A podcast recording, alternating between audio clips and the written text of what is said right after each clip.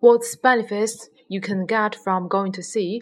I can get lots of benefits from going to sea. First of all, uh, it's really relaxing. It's great stress killer for me because I has lots of pressure from my daily work.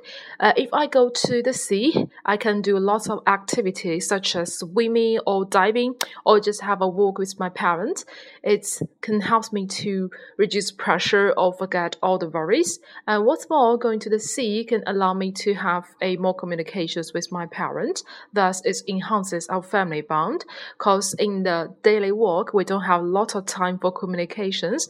Uh, so if we go to the sea, we can have more talks. We can know more about each other. I think is kind of really great thing for us.